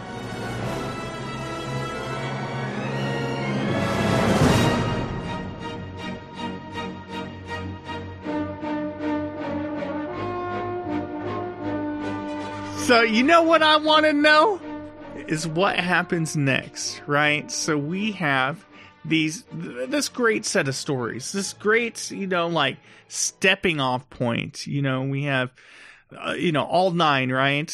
And I and I realize with what we're doing with the Book of Boba Fett and Mandalorian and uh, Obi Wan Kenobi, we're rehashing and filling in a lot of the blanks that we don't know for sure, right? You, you you do know them if you read some of the books, right? You know, it filled in, but I don't know if that's considered canon, right? Uh, no, it's like uh, it's- it's just the prequels, the Clone Wars, and uh, if it's not on screen, it's yeah. not canon. Yeah. Unless, Okay, unless if it's not on screen, unless it was released under Disney, under Marvel or Del Rey, who Bantam, who's ever Yeah. publishing the books, those are canon. Now uh, they own the ca- they own all that content, so they can pick and choose what they want. Like that's why Grand Admiral Thrawn showed up in Rebels. Yeah, as his they're, own. they're they're able to pick and choose the concepts Yeah. because they so. They what own I the- want to know is what comes next. I, I, you know, like that's one thing that we keep doing. I think in media and in nerd culture in general, we keep remaking and rehashing the past, redoing the same concepts that, that we've already seen. Like how many fucking Spider-Man origins have we have we lived Oh, through? dude. and I, you know, and I, and I think they're all great, right? Don't get me wrong. In that moment when all three showed up on the screen, Ah. I fucking just my mind blew. I was like, Yes. "Oh my Oh, god, so are you good. kidding me? This is the most wonderful thing I've ever seen in a movie theater." In that moment, I was just I was ecstatic. But what I want to know is what happens next.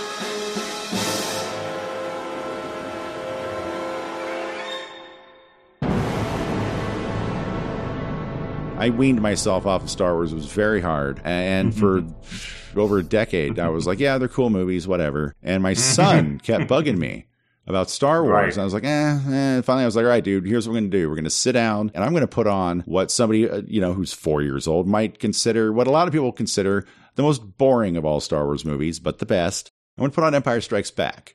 And if you're still awake at the end, your reaction is going to wholly determine how we go with this Star Wars toy business. And sure enough, dude, he sat, and I put it on at like nine o'clock. Mhm. And he sat all the way through wide eyed the whole time. And he was like, that was amazing. It's beautiful. Good for him. And it was like, oh, shit. Shit. And a week later, man, I was draining, I was, I was draining our bank account all over eBay. and it coincided with, uh, being laid off from my job. They moved the whole operation overseas at, Oh, at- at, the height of the Great Recession. You Mhm. know, draw, you know, tearing up when you know, during Obama's first inauguration, talking about you know those heroes who Mhm. are instead of watching their coworker get fired, are they themselves cutting back their own hours voluntarily? You know, that was me, Right. Right. And Right. you know, I appreciate that he appreciated it. My employer didn't. Uh, so at the same time, I was just learning how eBay worked, and I accidentally bought doubles of like Darth Vader's Tie Fighter. I'd accidentally purchased doubles of a lot of stuff. Uh, I bought a bunch of the Power of the Force or Power of the Force two figures, ninety five through Oh, ninety seven. cool. Yeah, Okay. Com- but compared to what had come since then, th- they were garbage. They were trying to make them look like He-Man figures. I mean, you know, Luke Skywalker all like yoked up. Ugh. Oh no, no, I didn't like that at all. But aren't those some? Aren't some of those worth a little bit of money now? Some of them, most of them are landfill uh, fodder. Oh, okay. That's okay. So not not cool. Okay. Yeah. Yeah. No, I don't- I did. I remember being in a store at some point, and like I said, I'd been away from toys for a while, and I saw the Star Wars toys, and I'm, and I'm like, what? Yeah. Why are they so stocky? Why I are mean, they- they were yeah. yeah. They did look like little He-Man figure. I'm like, really? What is this about? Yeah. Yeah. I'll never understand that. like not long after they came out for my uh, 18th birthday, which coincided with Christmas. I remember go. telling my dad, and I already moved out of the house since then. I was already taking college classes. I was like, "Hey, this Christmas, how about how about you just get me a bunch of Star Wars toys?" And uh, my dad said, "Oh, yeah, I'll make you a counter offer. Why, how about this Christmas? Why don't you get me a son who's going to grow the fuck up?"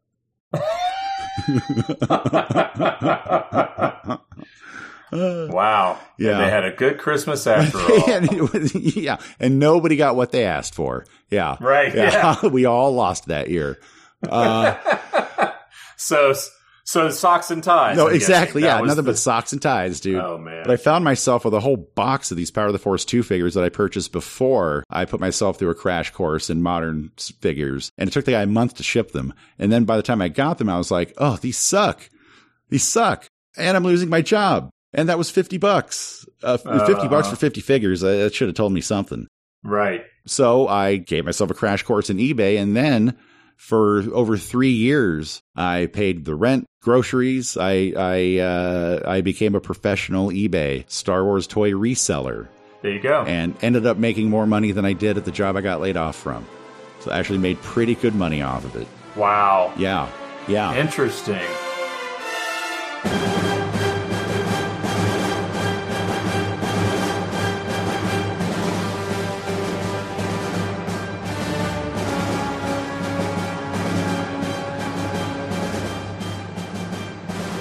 Yeah, I just I'm I'm ready for uh the next iteration, the the newness.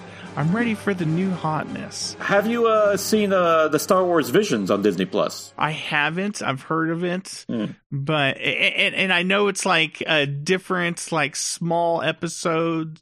It's like a It's an remake- anthology. like- It's an anthology series, Yes, By a lot You of know. the top uh, anime studios, they got a chance to play with Star Wars. Yes, and I and I and, and so I've been kind of saving that one. Like one of them's like an anime version, you know, and like a samurai armor and, and, and things like that. So, uh, you it's know, all I, anime. The whole thing. Yeah. It's like it's, uh, it's funny because when we watched, it's like the Animatrix, but this time for Star Wars. Yeah. Yeah, dude. Yes. Which, That's, uh, that's 'cause- a beautiful way of putting it, actually. Which, which is like it's the same mentality too. Like just with, with the Wachowski say, "Hey, uh, anime studios, you want to do uh, some uh, Matrix short stories?" They all jumped at the chance, and of course, these all these anime studios now like we grew up on Star Wars. We will definitely make a Star Wars. We talked about Star Wars like the episode before last. it, it, it- that's fine because guess what? There's a lot of content there. Oh yeah. Just like we we usually talk about Star Wars, we talk about Star Trek, you know, we talk about anime, you know, like that that's our bread and butter. You know, it's whenever y'all decide to have a conversation for an hour about middle school kids that uh, we're maybe losing our demographic. Yeah. Yeah. Point point taken.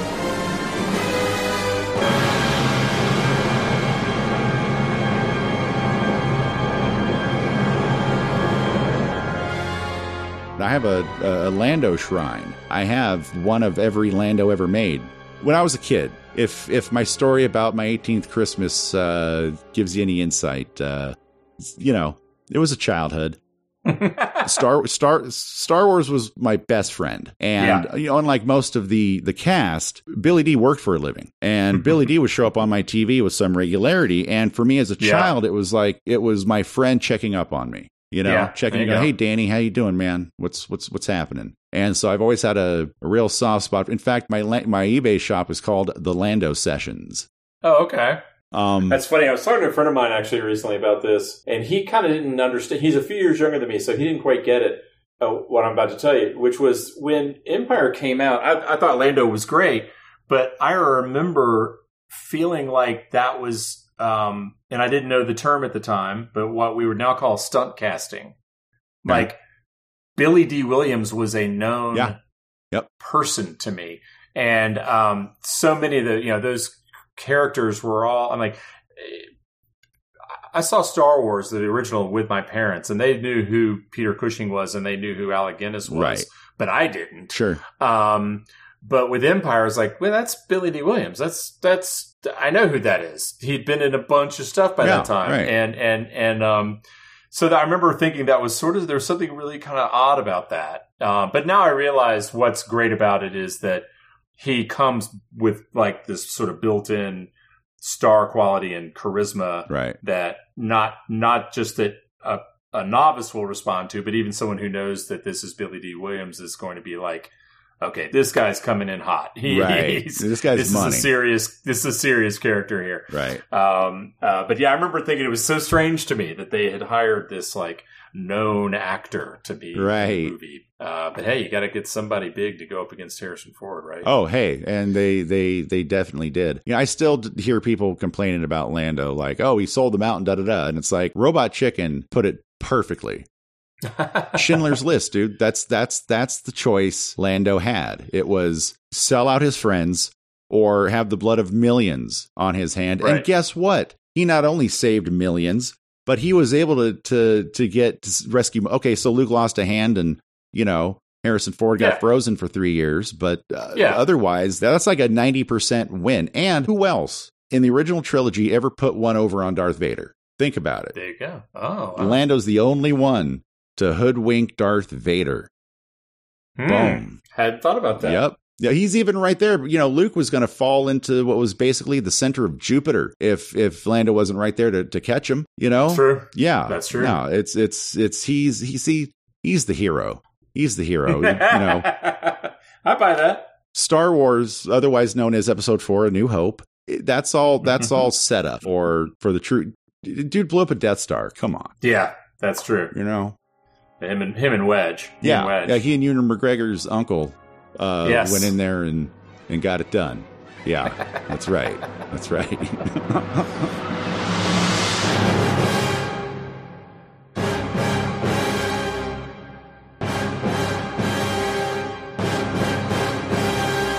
So, what I want to know is what happens next.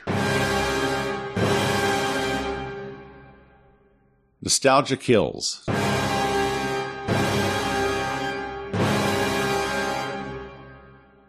That's what's next, Kavika. More fucking nostalgia kills.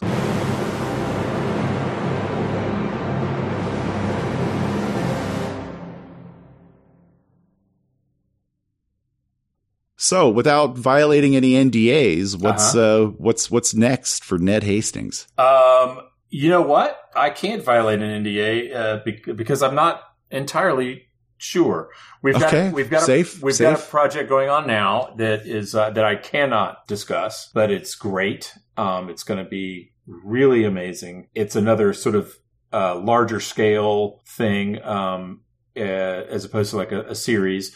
But we do have a few series uh, that have been pitched and have been um, piloted. And um, I don't know whether I don't think the pilots have shown up anywhere outside the office yet, but um, I've, I'm I'm rooting for some of those to resurface uh, or to surface, I should say. But Sure. um, we're you know we're we're working. We've got stuff in the hopper. Uh, it's Right. it's a different environment now than it was there uh, for a while because you know now Squidbillies is off the air. We're all in kind of a reset mode. Like Squidbillies is off the air. Um, Right. You know we don't have any of our shows that we you know we started with Space Ghost, then we and, and added Aqua Teen, and then a few years later added Squidbillies, and those have all kind of run their normal course.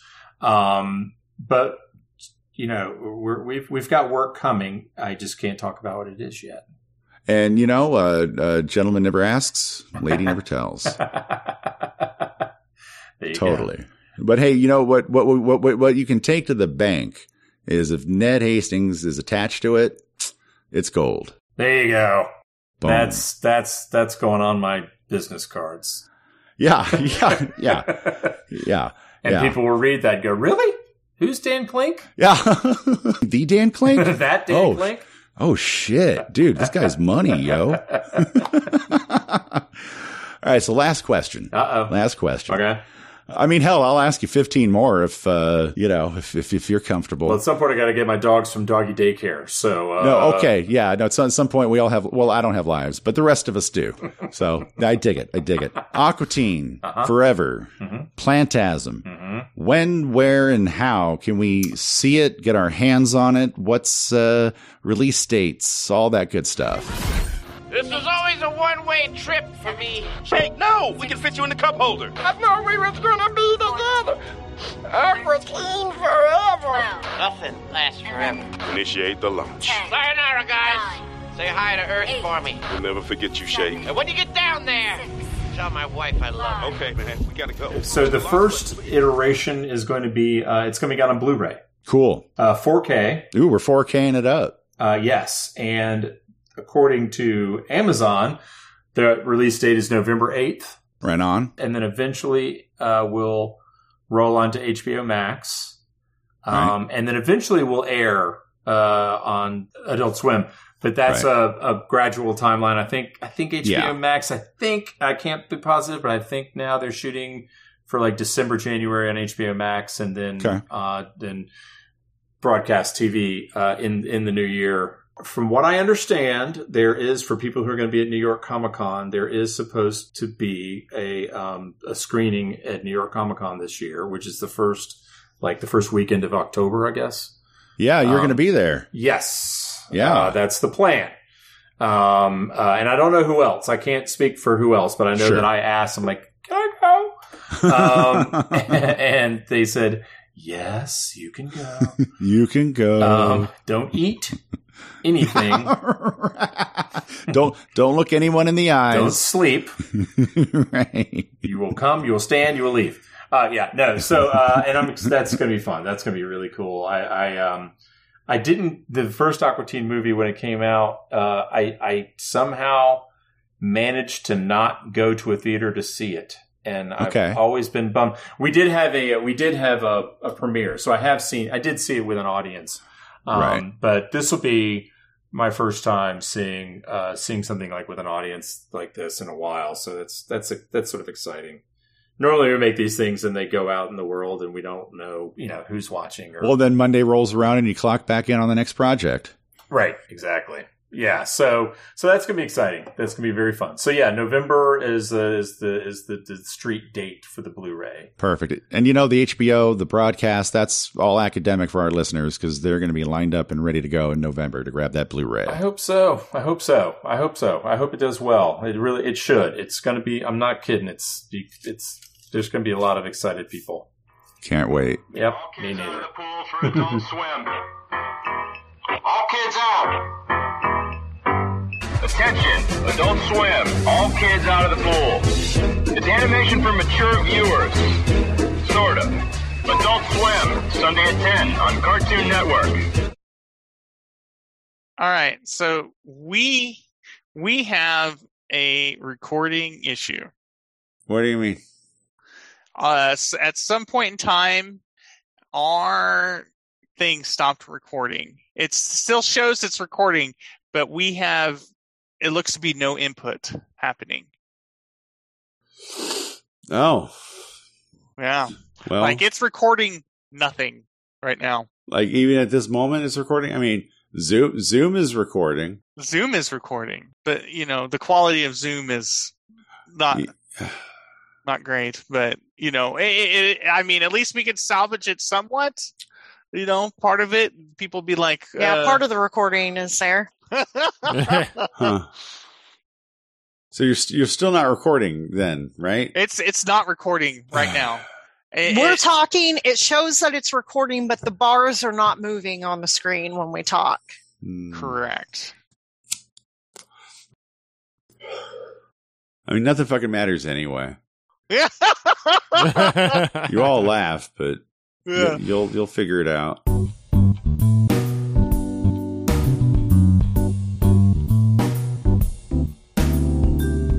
Here's what happens next. Here's what happens next. Uh, we we say goodnight to Mark. Mark, where uh, where can we where can we find you on the internet? You can find me on the Best Saturdays of Our Lives website, tbsool.com. If you want to order a signed copy of my book, that's the best place to go. And I will throw in a magnet and a sticker and a bookmark as well. Fuck yeah, you will. Yeah. And on Twitter, it's Mark McTeasole, M-A-R-K, M-C-T-B-S-O-O-L. On Instagram, it's Best Saturdays of Our Lives. And of course, the Best Saturdays of Our Lives podcast, part of the ESO network, is available on all platforms, Apple, SoundCloud.com, and Sketcher. Or Stitcher. Stitcher, Sketcher. I like Sketcher. I like Sketcher better. Stitcher. Sketcher. All right. Good night. Night. Good night. Happy trails, everybody. Happy trails. Good night. All right. It's good recording with you guys. It's been a minute. So. Oh yeah, ev- it's a pleasure every time. Mm-hmm. Till I fuck it up. There you go. and with that, good night. Good night, Mark. All righty. Take care. Yes, sir. Mr. JT Wheatley, History of Comic Books podcast. Where can we find you? What You you can about? find me on uh, practically all podcasting platforms uh, Apple, Spreaker, Stitcher, and so forth. And you can find me on Facebook, Twitter, uh, Instagram, and Tumblr. Kavika, where can we find you? on Uh, the you can find me at K to Say Rambles On on Twitter. So, Ned. Yes, sir. Uh, last time you were here, we asked, where can everybody find you on the internet? What's going on? And I think generally your answer was uh, tune into Adult Swim. Yes, tune into Adult Swim. The work speaks for itself. Go to uh, and and go to go to HBO Max. My entire career is is on there now. There you go. Every moment of television I've made is on there now. Um, yeah, I'm not a. I, I I mean, I have a Facebook page, but I just rant about my personal issues on there. And Yeah. uh, I'm on Instagram, but I really only use it to follow other people's interesting lives and not for people with mine. Because it's just gonna be pictures of my dogs. That's all it is. Just sleeping dogs. Hey, man, you got some good looking dogs, though. I, I do want to say that. I do. They're wonderful. They're very sweet and they're very cute. And I take their pictures while they're sleeping all the time. Yeah, if you want to check out Ned's dogs, go go internet. Go Here's a dog Ned's sleeping. dogs. Here's a different Yeah. dog sleeping. Here's another dog. Yep, he's sleeping. yeah. So yeah, definitely, uh, definitely Adult Swim. Definitely uh, HBO Max's Adult Swim. We got a whole, you know, You have a whole you have a whole presence, a Yeah. whole media presence, from what I understand. yes, yes. Yeah, check out this HBO Max. I've never heard of it personally, but uh, yeah, I hear hey Ned's on there, so you know it's worth my fifteen bucks a month. Faux It's, show. it's, I love it. Same. Adam, where can we fi- where where can we find more of your valuable insight? You can find Ye Ol' Sexy Thor at Ring of Thunder, the podcast slash YouTube slash multimedia sensation about pro wrestling, which is pretty much Sexy Thor having a Thunderverse style talkings about concerning wrestling. And, and my beautiful wife, Beth, where can we find you? At Oklahoma. Uh, Ned, thanks thanks for showing up. Thank you guys. This is this has been fun as always. Anytime, dude. Anytime. Hey, happy anniversary! Happy anniversary! Just doing our best here. Just doing our best. yeah. Oh, no, you're not doing your best. You're beating everyone, dude. Yeah. See, I mean, everyone, Ben the Kavika. That's how you fucking do it. Okay, that's how you do Hey, it. I've had to be in plenty of Yeah. shitty relationships and marriages before I found my wife. So. Okay, and here here's a hot take right here, right? Maybe because of birth control, we were able to make it far enough into our life, you know, because I didn't get married until I was 36, right? And we found each other later in life. We we, we didn't have um, children to um, complicate things. because they Kinda do. Because they do. Yes, they do. 100%, right? Second Because leading it cause of divorce is children. Straight uh, up. you, you know, money and you know, so Money and whenever, kids, man, equals divorce. So whenever each other is still the focus, right? It's easy to maintain. It's it's I think whenever people you know, naturally have a whole bunch of other focuses other than each other, and that's whenever things come, you know, it become difficult. So, Well, then, okay. In, in all honesty, in all seriousness, on behalf of most people who are married with children, who have been long term relationships, kids are involved, finances, and all that, uh, seriously, I would like to say, Beth and Kavika, fuck you. You're welcome. yeah. You're welcome. yeah.